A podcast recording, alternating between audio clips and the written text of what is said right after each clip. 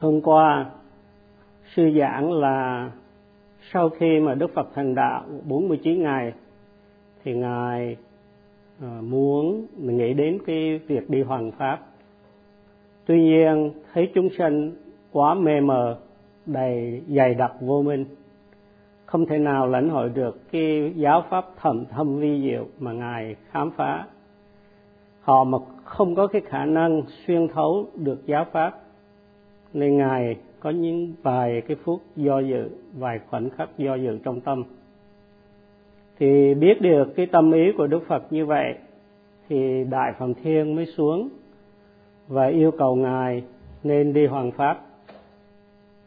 Đại Phạm Thiên là một cái vị trời mà nhờ thiện nghiệp đã tái sinh vào cái cõi Phạm Thiên, có đời sống lâu dài để hưởng những cái quả báo thiện lành của cái cái đó.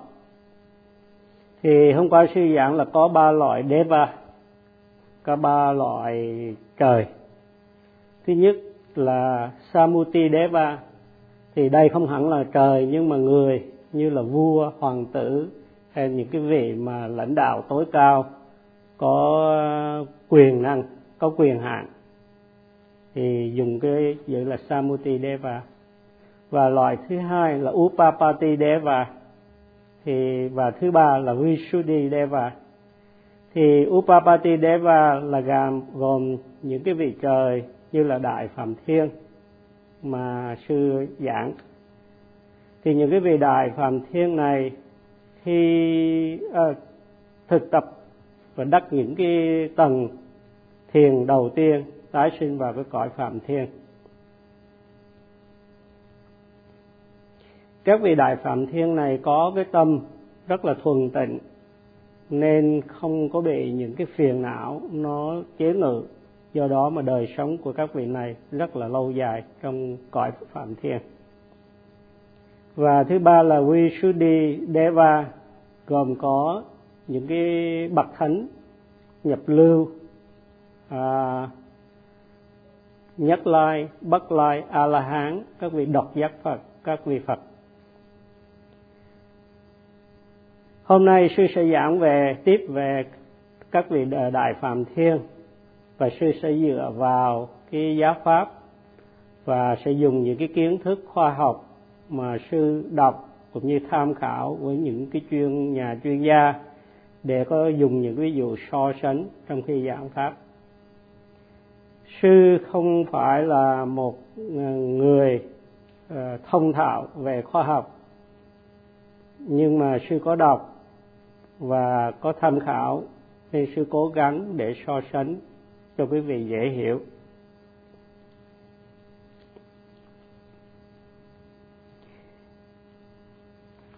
Sư giảng là các vị Đại Phạm Thiên tái sinh vào cõi Phạm Thiên nhờ những cái thiện nghiệp mà mình đã làm được.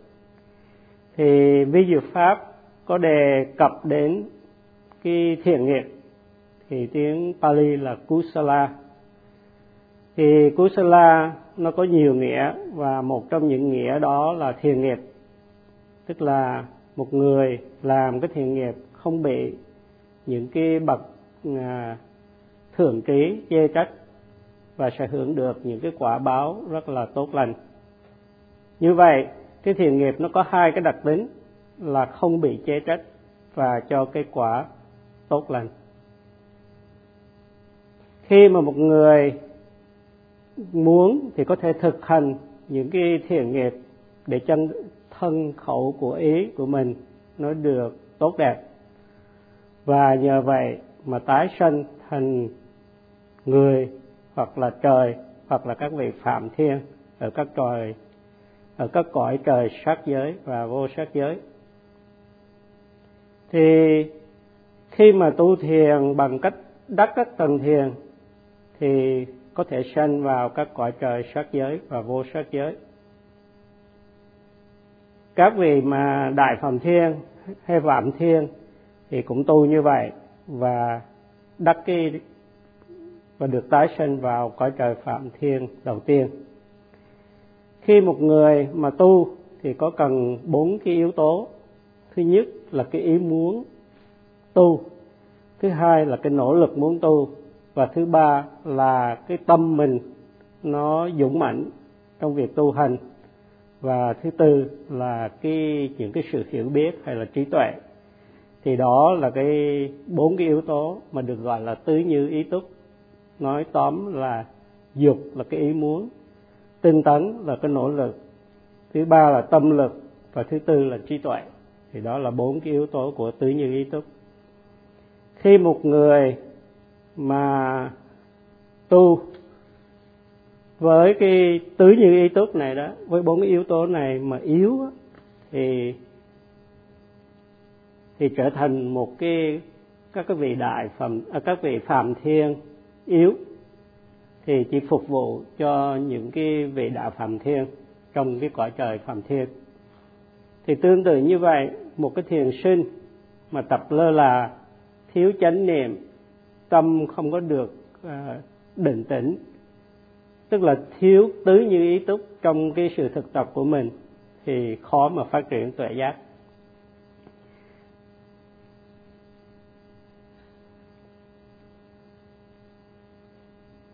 Thì như vậy, những cái vị mà tu thiền mà thiếu bốn cái yếu tố này, hay là những bốn cái yếu tố này mà nó yếu đó, yếu ớt đó, thì sẽ tái sinh thành các cái giai cấp phạm thiên thấp, chỉ để phục vụ cho cái các vị đại phạm thiên.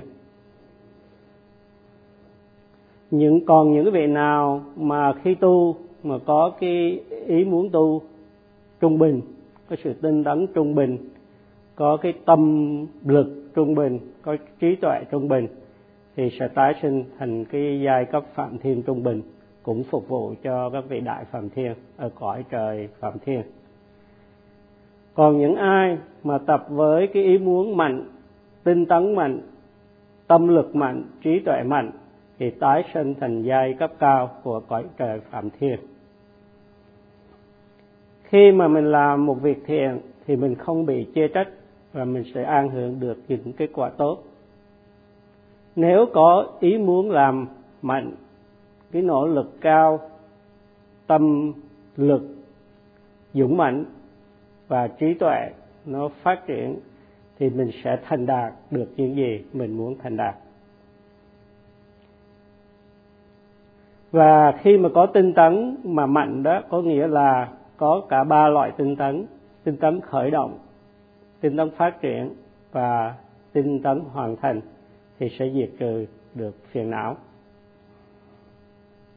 Những cái người mà khi thực tập gặp trở ngại xuống tinh thần nhưng sẵn sàng nỗ lực và có khả năng phân biệt những gì sai, đúng, có thích nghi hay không, để điều chỉnh mình đi lại cho đúng đường, thì những người đó có thể thành đạt được những gì mà mình muốn thành đạt. Như vậy, tóm lại, một người có tứ như ý túc gồm có dục, tinh tấn, tâm lực và trí tuệ yếu thì đưa đến kết quả yếu. Nếu mà có bộ tứ như ý túc trung bình thì đưa kết quả trung bình, và có tứ như ý túc mạnh thì sẽ đưa kết quả rất là tốt đẹp. Một người mà có bốn cái yếu tố mạnh như vậy thì khi mà tái sinh sẽ thuộc lớp người à, sẽ thuộc cái giai tầng cao, tức là nếu là kiếp người thì cái giai tầng cao, nếu là trời thì các vị trời cao, các vị phạm à, cõi phạm thiên thì những vị phạm thiên lớn. Khi một thiền sinh tập thiền minh sát niệm xứ mà có tứ như ý túc thì sẽ đạt được kết quả cao nhất. Tuy nhiên, khi mà quý vị thực tập, quý vị sẽ thấy rằng một đôi khi thì quý vị có cái ý muốn tập cao, một đôi khi thì có quý vị có nỗ lực cao, một đôi khi thì quý vị có cái tâm lực của mình cao, một đôi khi thì quý vị có cái sự hiểu biết hay là tuệ giác mình mạnh. Một cái người thiền sinh mà biết được cái lợi ích của sự thực tập, cũng như biết phân biệt được những cái gì đúng sai để làm cho thích nghi, thì sẽ được đạt được những kết quả cao nhất.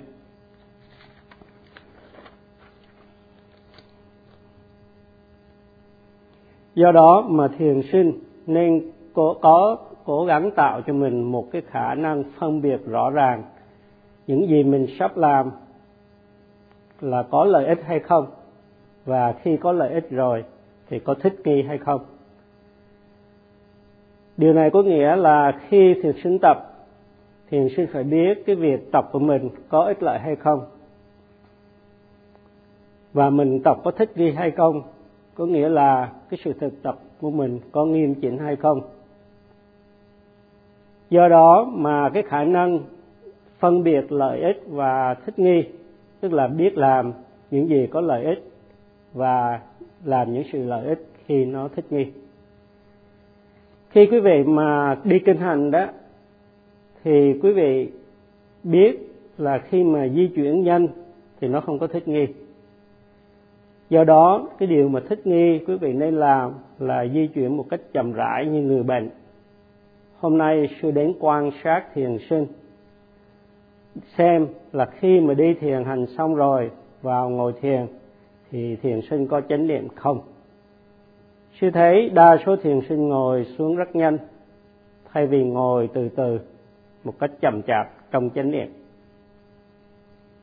Khi quý vị thực tập, quý vị nên có tỉnh giác về lợi ích và tỉnh giác về sự thích nghi, tức là có hiểu biết rõ ràng về mục đích của sự thực tập, cũng như hiểu biết rõ ràng về cái sự thích nghi của cái những cái gì mà mình làm.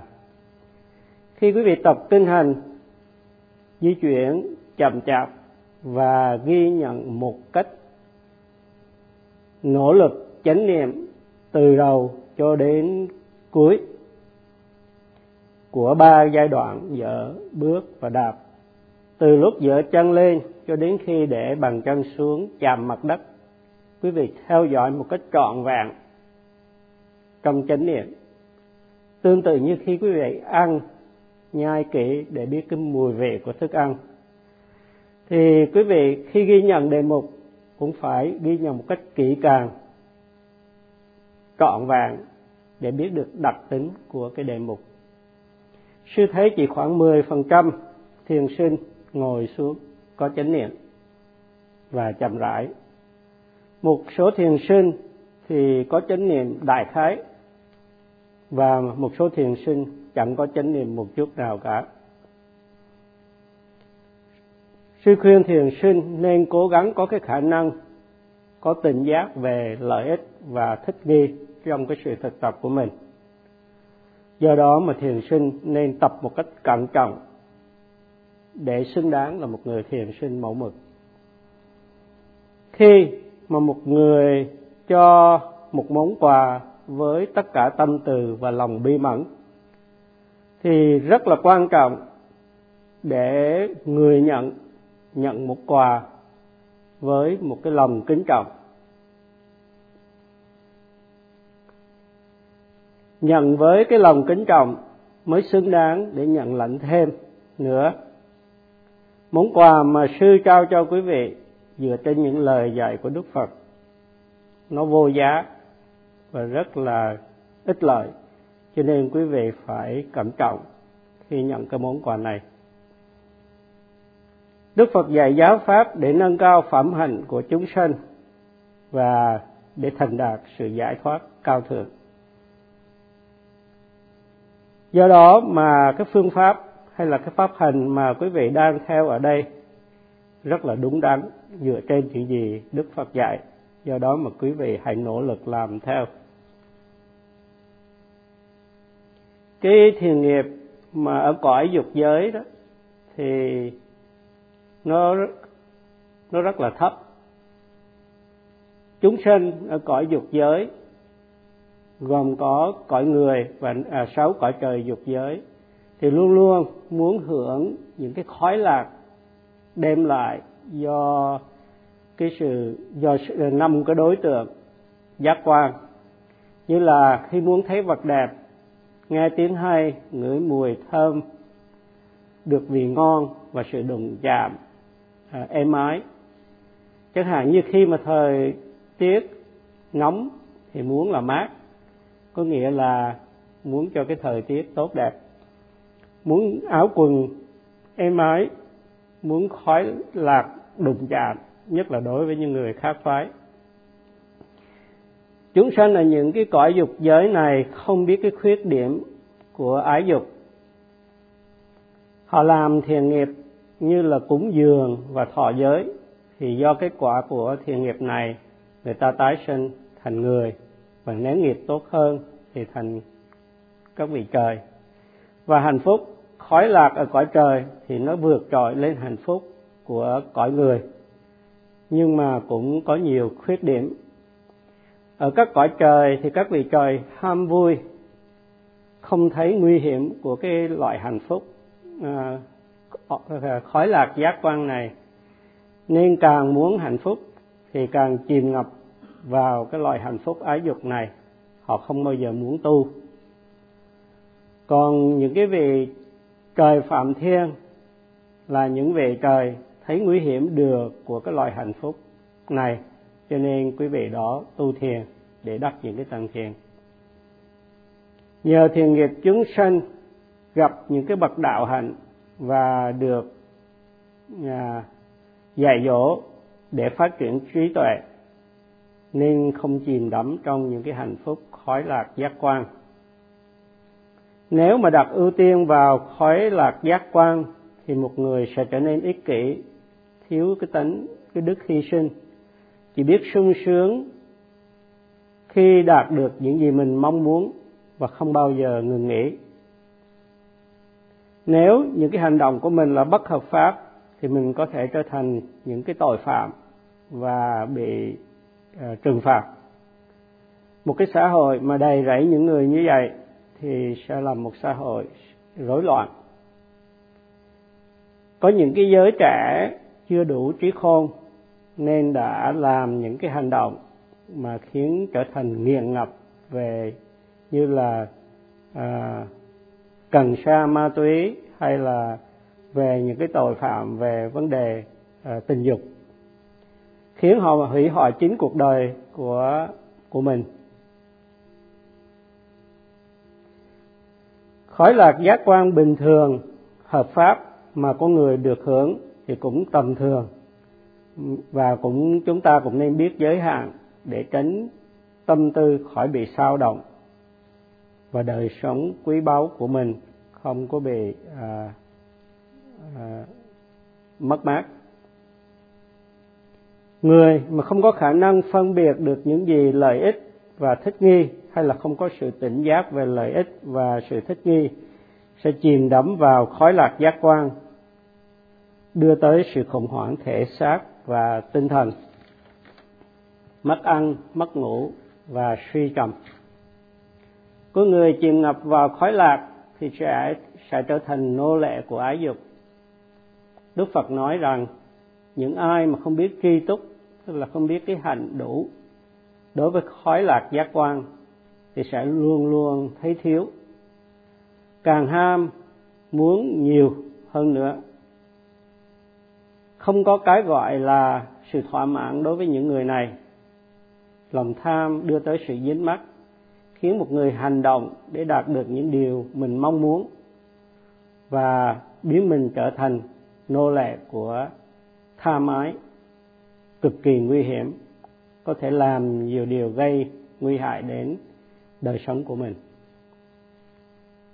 Một người nên biết khuyết điểm của khói lạc giác quan, và hạnh phúc cao thượng vượt trội cái hạnh phúc thế tục.